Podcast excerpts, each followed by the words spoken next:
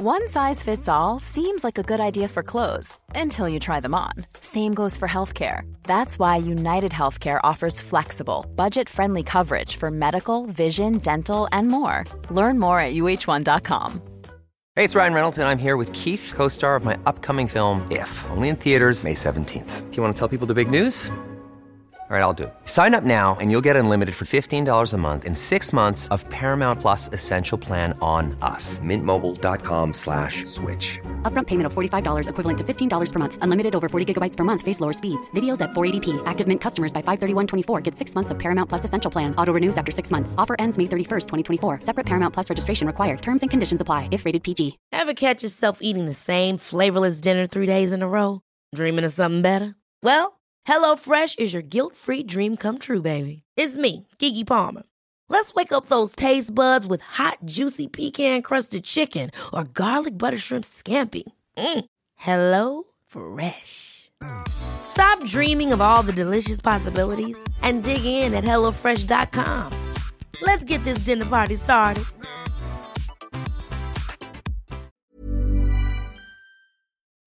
Som barn kunde Philip Skogsberg känna sig orolig över att han missade något. Alla andra verkade veta vad de skulle göra av sitt liv.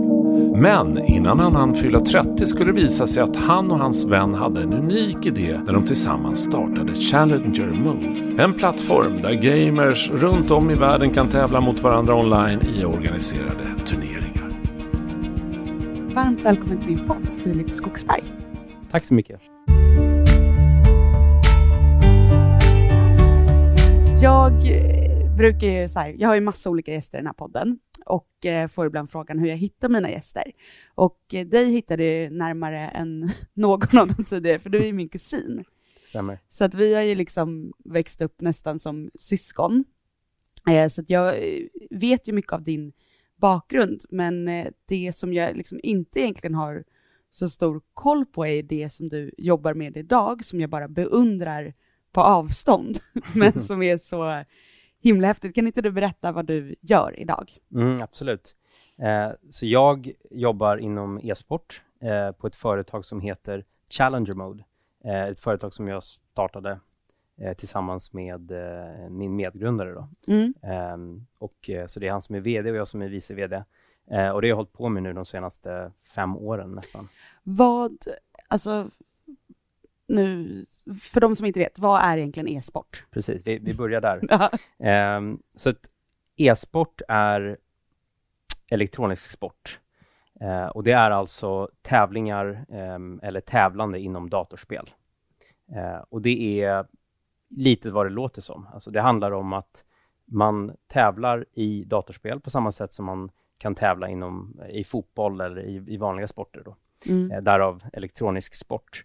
Och e-sport idag är en av de absolut snabbast växande eh, branscherna inom, inom underhållningsvärlden. Mm. Eh, det finns väl kanske närmare eh, fyrahundra till femhundra miljoner utövare och tittare runt omkring i världen. Så att det är redan idag en större sport inom då citationstecken. Mm. Eh, eh, En, en många andra väldigt väletablerade sporter såsom basket eller baseball. Ja, för det som jag tror att så här, många inte vet om man inte håller på med det här, det är ju liksom då att folk också tittar på e-sport. Exakt. Alltså precis som att man går och tittar på en fotbollsmatch, precis, så kan man så. titta på när folk spe, all, andra mm. spelar. Mm. Liksom.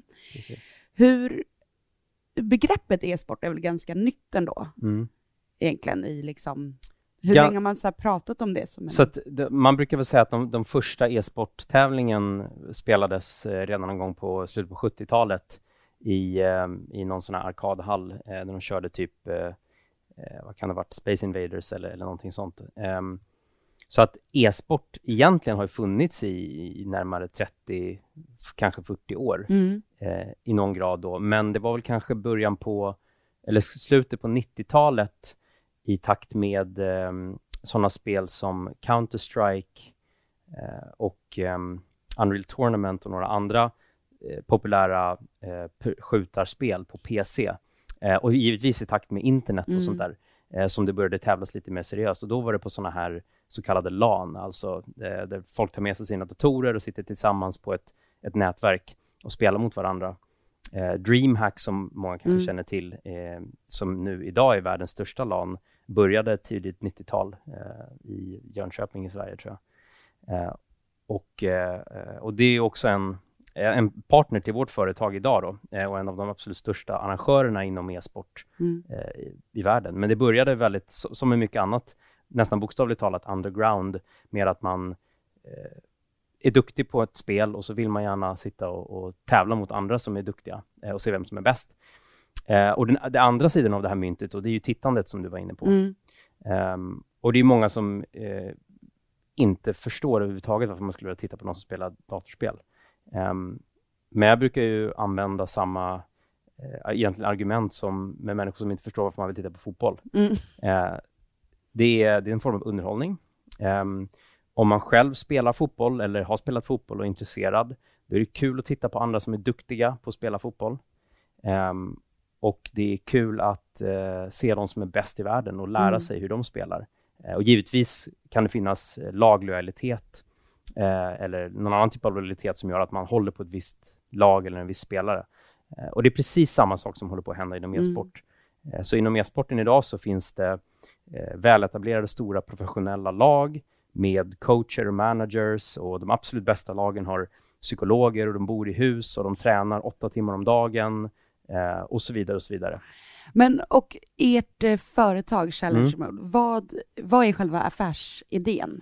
Precis, så det, det började med att eh, Robel då, eh, vdn på Challengermode, eh, ringde mig en sommardag för ungefär, för ganska exakt fem år sedan eh, och eh, pitchade idén till mig i princip. Eh, Och i början handlade det om att vi som gamers själva ville ha ett, ett ganska seriösa gamers, ville ha ett sätt att få ut någonting mer av alla de timmarna, tusentals timmarna som man har lagt på att spela eh, datorspel då. Just i hans fall så var det ett mm. spel som heter League of Legends, som är ett av världens största datorspel idag. Eh, och i mitt fall så hade jag spelat mycket Counter-Strike. Och eh, vi hade sökt runt och hittat lite turneringar online, men allting var väldigt... Det kändes som att besöka hemsidor från nittiotalet.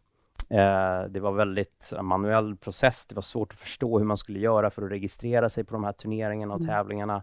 Eh, och jag har ju en, en bakgrund inom, inom datavetenskap och har jobbat som programmerare och produktägare inom I T.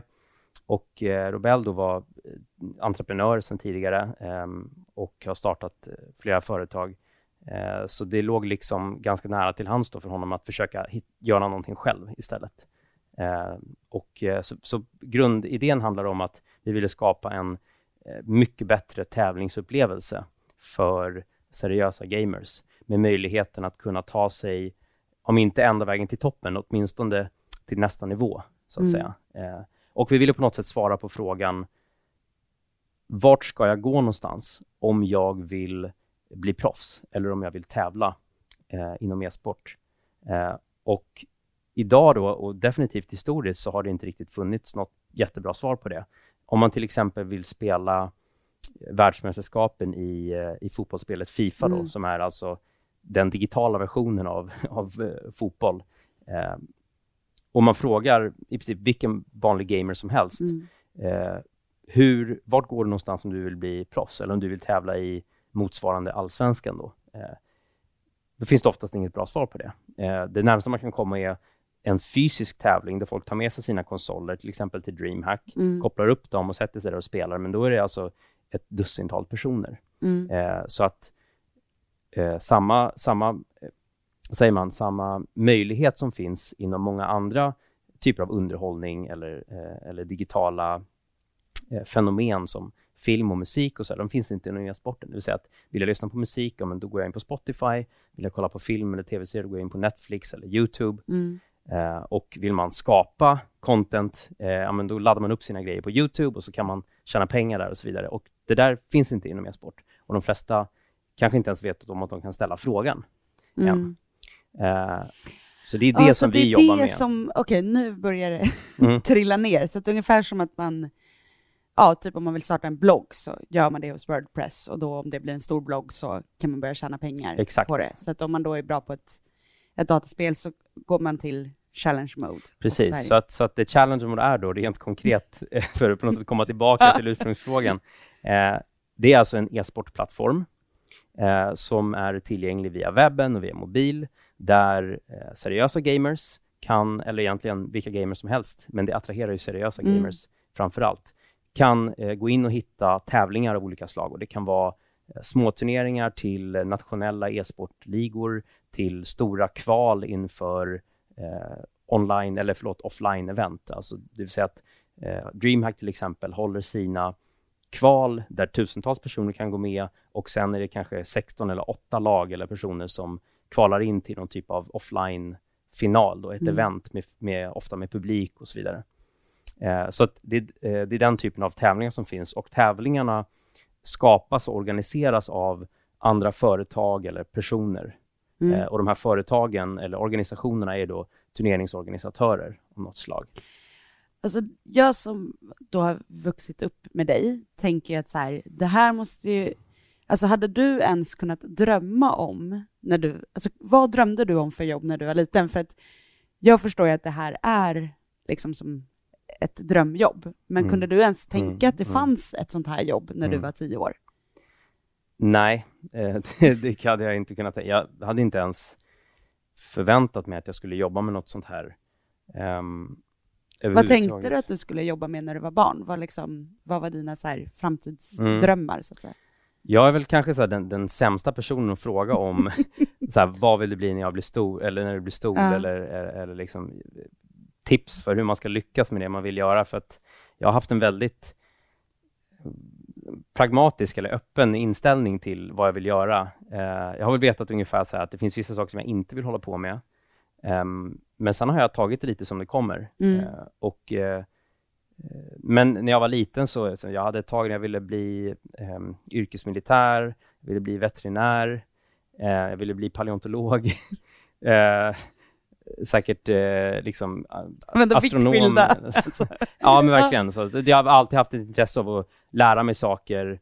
Jag tyckte det var kul med, med vetenskap och sen teknik. Jag började bygga mina egna datorer när jag var ganska ung. Mm. Eh, och givetvis har jag gameat eh, och växt upp ganska mycket på, liksom på internet och med, med datorn. Mm. Eh, så jag är trettiotvå nästan, förlåt trettioett. Mm. Eh, det börjar bli lite luddigt när man kommer över trettio. Eh, och, så jag växte ju upp under eh, ja, nittiotalet och, och noll noll-talet. Och så fick min första dator, eh, gamingdator, när jag var fjorton kanske och så. Så att, så att det här tech och, och datorer och sådär har alltid legat mig varmt om hjärtat. Så det var självklart för mig att jag ville plugga eh, någonting inom data och I T. Mm. Um, och, men det var väl först i, kanske när jag var på universitetet, som jag började fundera lite mer på det här med att vara entreprenör. Mm. Eh, eller åtminstone så kände jag att jag ville göra någonting. Eh, jag ville göra en... Eh, Jag ville åstadkomma någonting i världen. Eh, lite, alltså, jag wanted to make an impact, mm. så att säga. Um, jag blev inspirerad av uh, Elon Musk till exempel. Uh, och det han gjorde med, uh, med SpaceX uh, och Tesla. Ah. Det vill säga, alltså, uh, han är ju um, en av grunderna till PayPal för länge sedan. Sålde PayPal och uh, hade en ambition av att han ville lösa några av världens största problem. Han ville liksom lösa energiförsörjningen.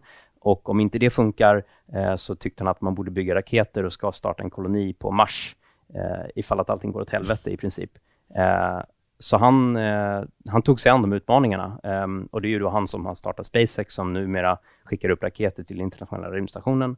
Eh, och Tesla, som alla känner till, som gör mm. elbilar.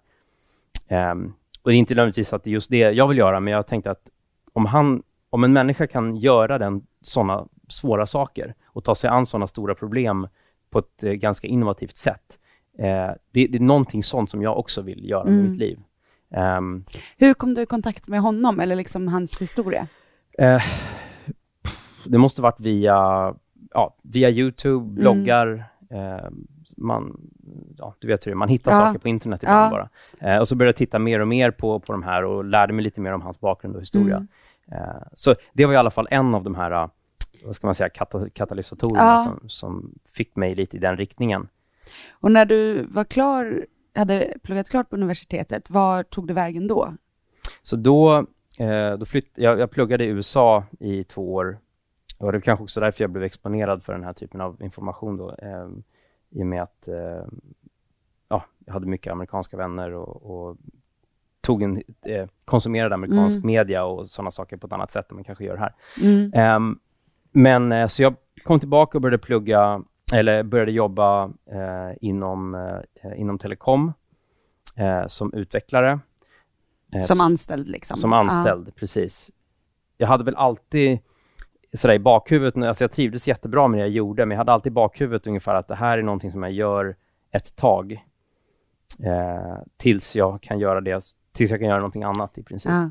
Var det lite så här tills jag kommer på vad jag vill? Eller var det liksom, eller visste du redan då att vad du ville? Nej, nej men precis. Det är nog snarare så att jag ser till att vara, vara öppen för möjligheter och idéer som kommer. Mm. Eh, och så hoppar jag på det när det, när det känns dags.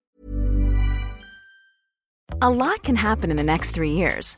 Like a chatbot may be your new best friend. But what won't change? Needing health insurance. United Healthcare Tri-Term Medical Plans are available for these changing times.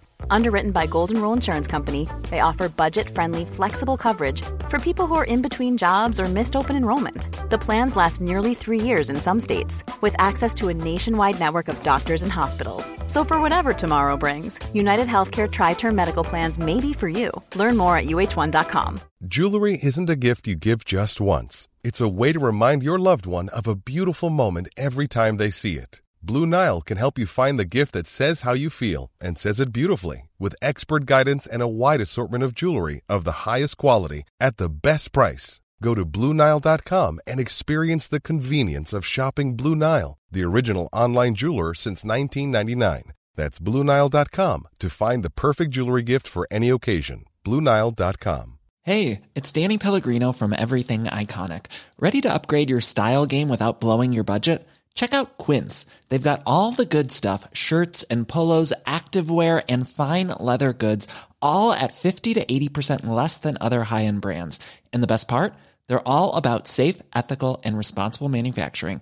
Get that luxury vibe without the luxury price tag. Hit up quince.com slash upgrade for free shipping and three sixty-five day returns on your next order. That's quince.com slash upgrade.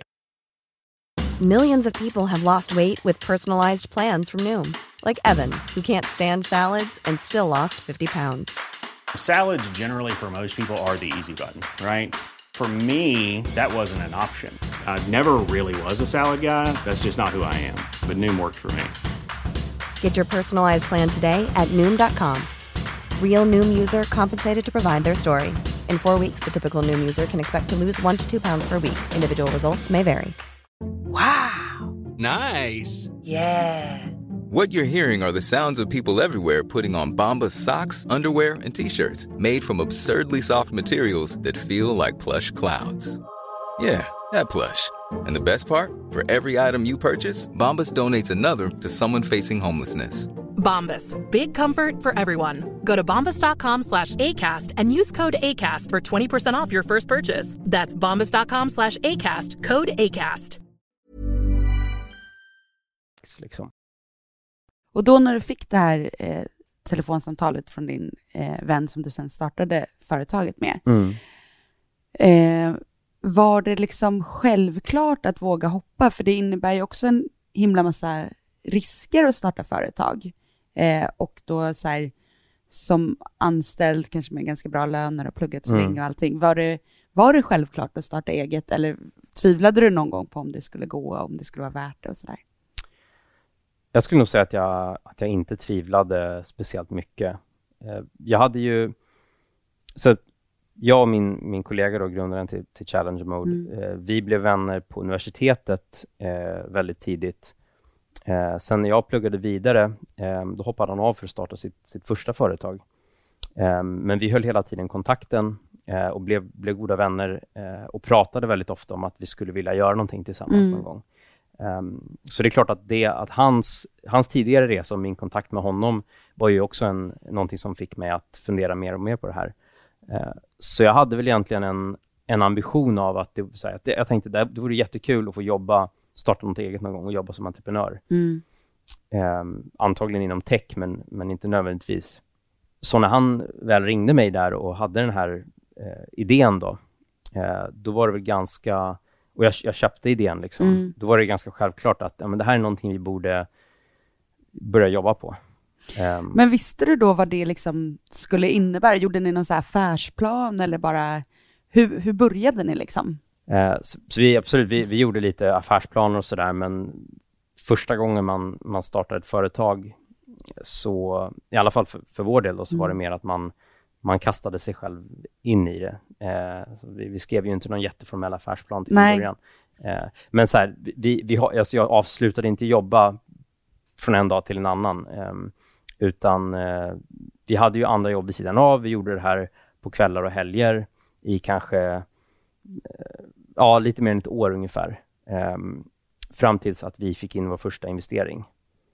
Eh, så att hela, hela processen av att träffa investerare, pitcha till investerare och sådär, mm. det var ju en, en del av att starta upp företaget. För, ja, för det var det, ni behövde få in liksom kapital. pengar ja, mm. för att kunna dra igång. Liksom. Precis. Inte, Precis. För det vi, går inte annars. Eller? Eh, så, nej, men så vi, vi började med att rekrytera eh, ett litet gäng jätteduktiga utvecklare från K T H som gick sista året där.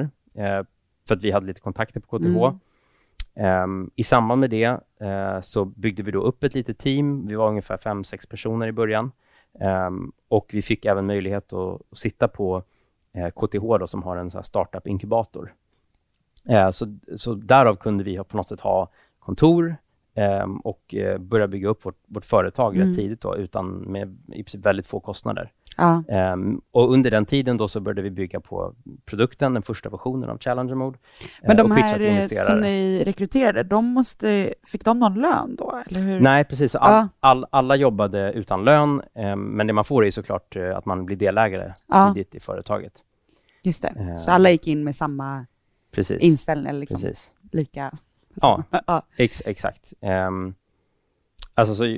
Jag och Robel var ju de första liksom. Mm. Eh, och sen kom de andra in eh, några månader senare. Ja. Eh, men så det är ofta så det börjar att man, och det är den risken alla tar då. Ja. Och framförallt när man är ung så tar man ju mer av en risk i, i tid. Mm. Eh, genom att ge sin tid än att man ger sina pengar då. Mm. Eh, så, ja. Och när du fick in den eh, första liksom, investeraren, hur var den känslan? Jag är en ganska så här, jag ska inte säga att jag är pessimistisk, men jag, jag, jag har svårt att tro det tills det verkligen händer. Um, på samma gång så jobbade jag så hårt jag bara kunde uh, för att uh, för, liksom, ge, ge oss alla möjligheter uh, för att det skulle kunna hända. Um, så jag vill säga att jag hade nästan svårt att tro att det faktiskt skulle ske ja. tills, det, tills det skedde. Um, och det var ju jättekul. Uh, och då... I samband med det då så kunde vi faktiskt börja anställa oss själva, ja. kan man säga. Eh, och det var också i det läget då som jag slutade mitt, mitt förra jobb mm. egentligen. Eh, och vi fick vårt första kontor eh, och då var vi ja, men, ett litet gäng mm. eh, som satt där och kunde verkligen köra på. Men det måste ju ändå varit en väldigt så här, nypa sig i armen-känsla. Mm. Liksom att det blir på riktigt mm. från det här mm. kvällar och helger. Liksom, att ja, det är ett jobb man kan ta lön från. Då Precis. är det ju någonstans. Ja, det är ju det är ett sånt här, det är en sån det är en, en speciell bransch och det är alltså faktumet att vara liksom entreprenör. Båda de sakerna är ju en sån grej som är typ på låtsas nästan. Um, det är liksom inte ett riktigt jobb. Nej.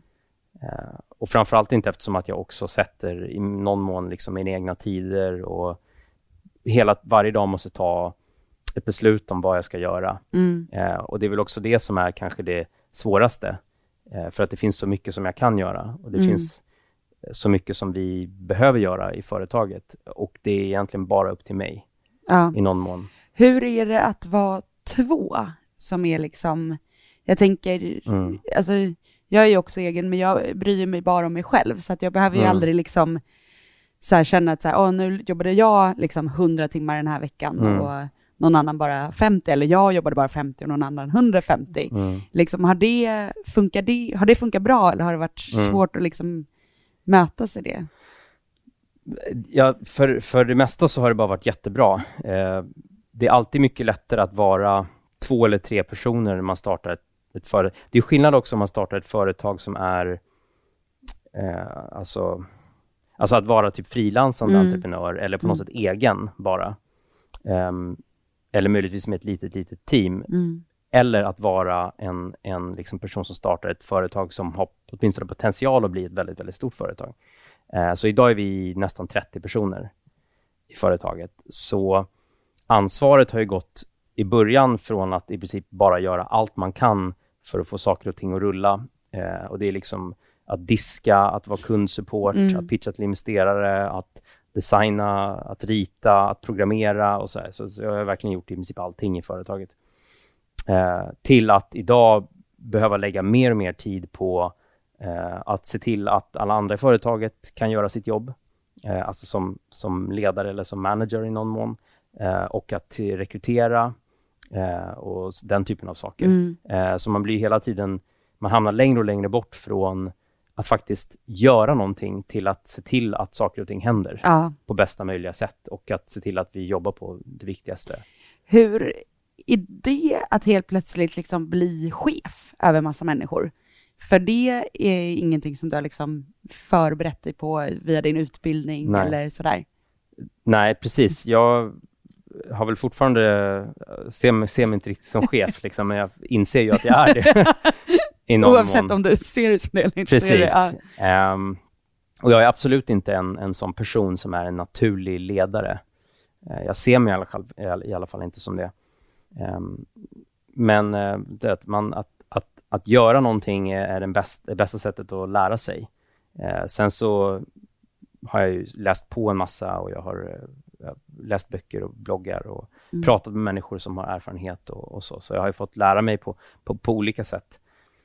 Um, men, men jag menar, det, det, bästa, det bästa verktyget, om man ska säga så, som jag har som ledare eller chef, det är ju faktumet att vi har rekryterat människor som är väldigt duktiga på det de gör, som brinner för företaget eller för idén eh, och, eh, och som litar på varandra och, och att vi litar på, på varandra och, och sådär. Och det, det gör ju att man hela tiden har en... Eh, Man, alltså man kan falla tillbaka på den här gemensamma visionen i någon mm. mån.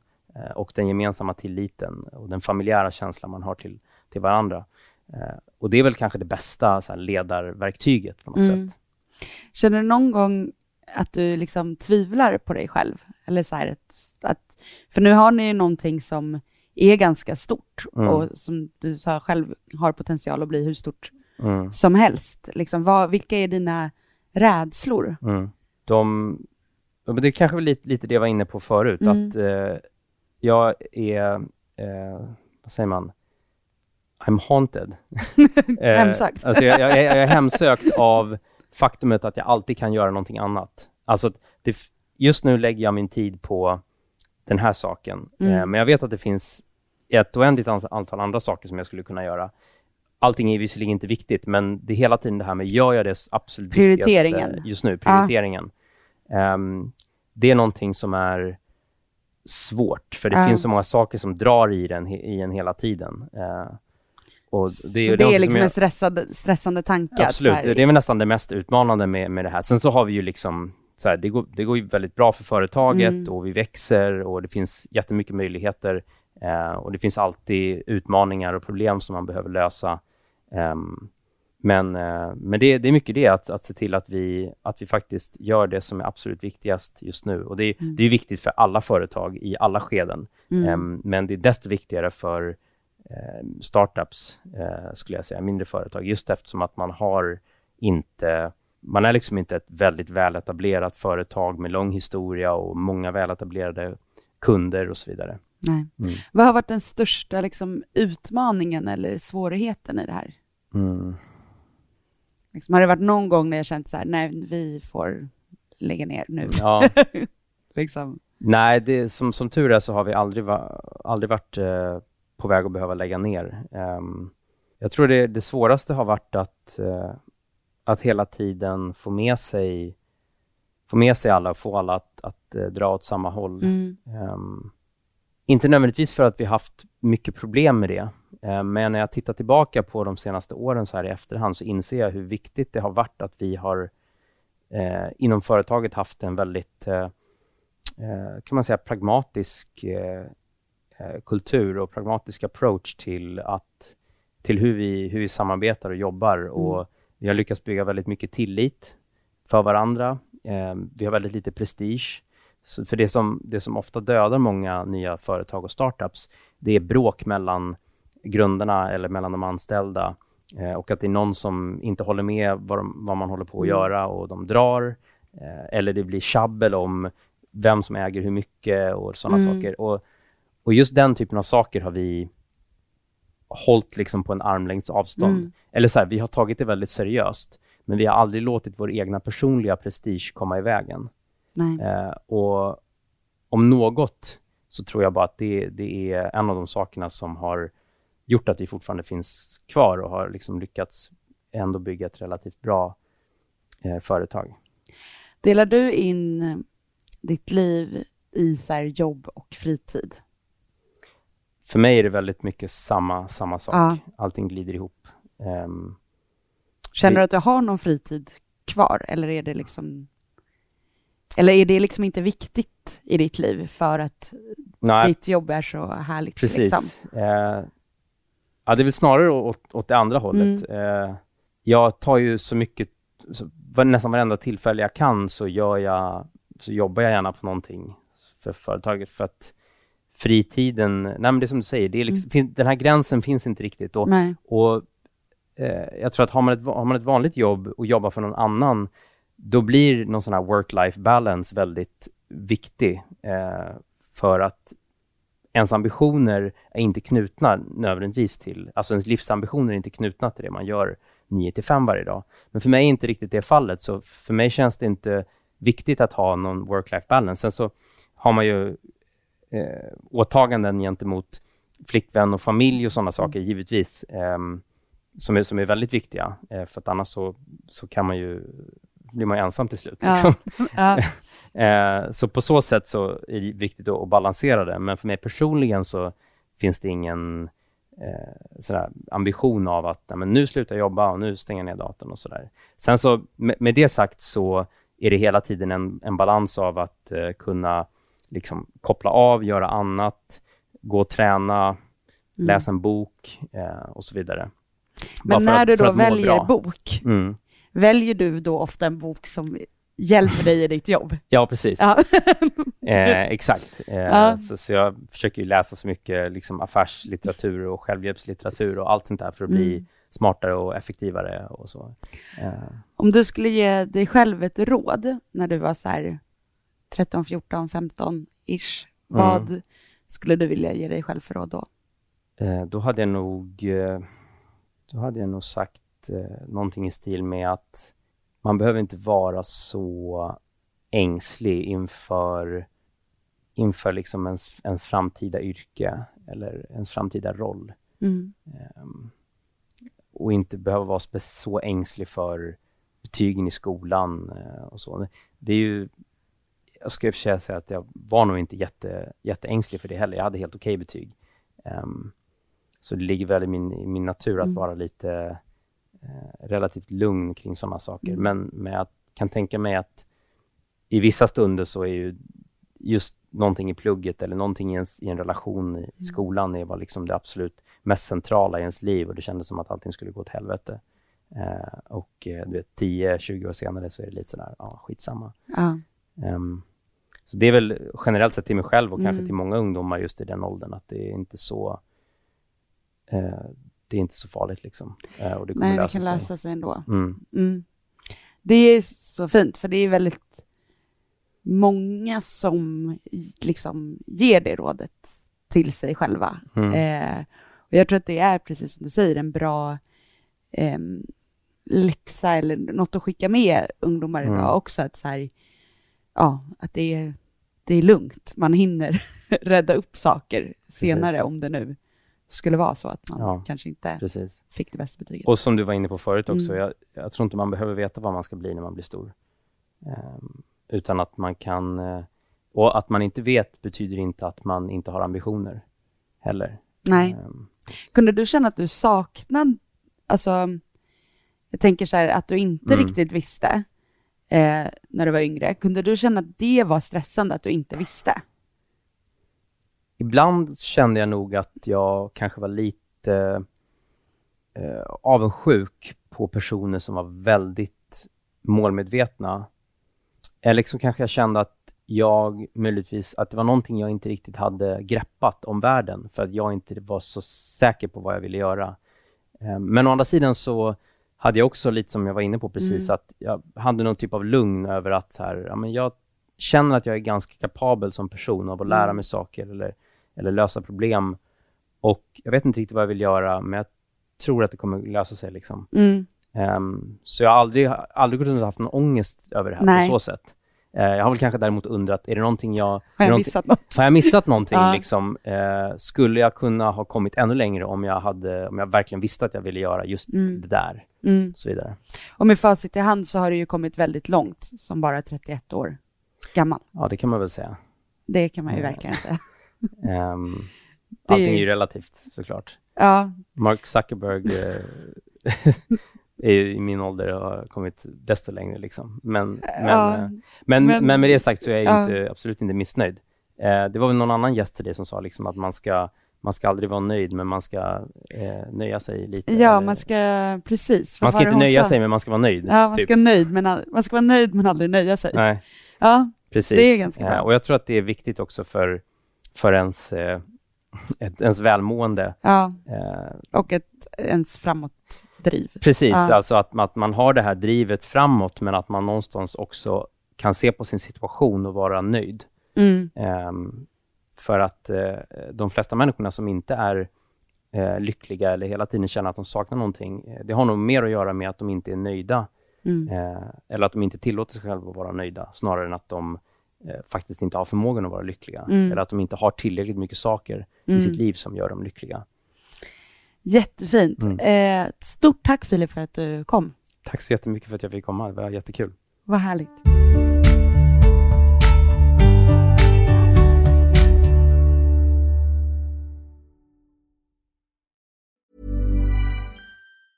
Mom deserves the best, and there's no better place to shop for Mother's Day than Whole Foods Market. They're your destination for unbeatable savings. From premium gifts to show-stopping flowers and irresistible desserts, start by saving thirty-three percent with Prime on all body care and candles. Then get a fifteen-stem bunch of tulips for just nine ninety-nine each with Prime. Round out Mom's menu with festive rosé, irresistible berry chantilly cake, and more special treats. Come celebrate Mother's Day at Whole Foods Market. Hey, it's Paige DeSorbo from Giggly Squad. High quality fashion without the price tag. Say hello to Quince. I'm snagging high-end essentials like cozy cashmere sweaters, sleek leather jackets, fine jewelry, and so much more. With Quince being fifty to eighty percent less than similar brands. And they partner with factories that prioritize safe, ethical, and responsible manufacturing. I love that. Luxury quality within reach. Go to quince.com slash style to get free shipping and three sixty-five day returns on your next order. Quince.com slash style. Mom deserves the best, and there's no better place to shop for Mother's Day than Whole Foods Market. They're your destination for unbeatable savings. From premium gifts to show-stopping flowers and irresistible desserts, start by saving thirty-three percent with Prime on all body care and candles. Then get a fifteen-stem bunch of tulips for just nine ninety-nine each with Prime. Round out Mom's menu with festive rosé, irresistible berry chantilly cake, and more special treats. Come celebrate Mother's Day at Whole Foods Market.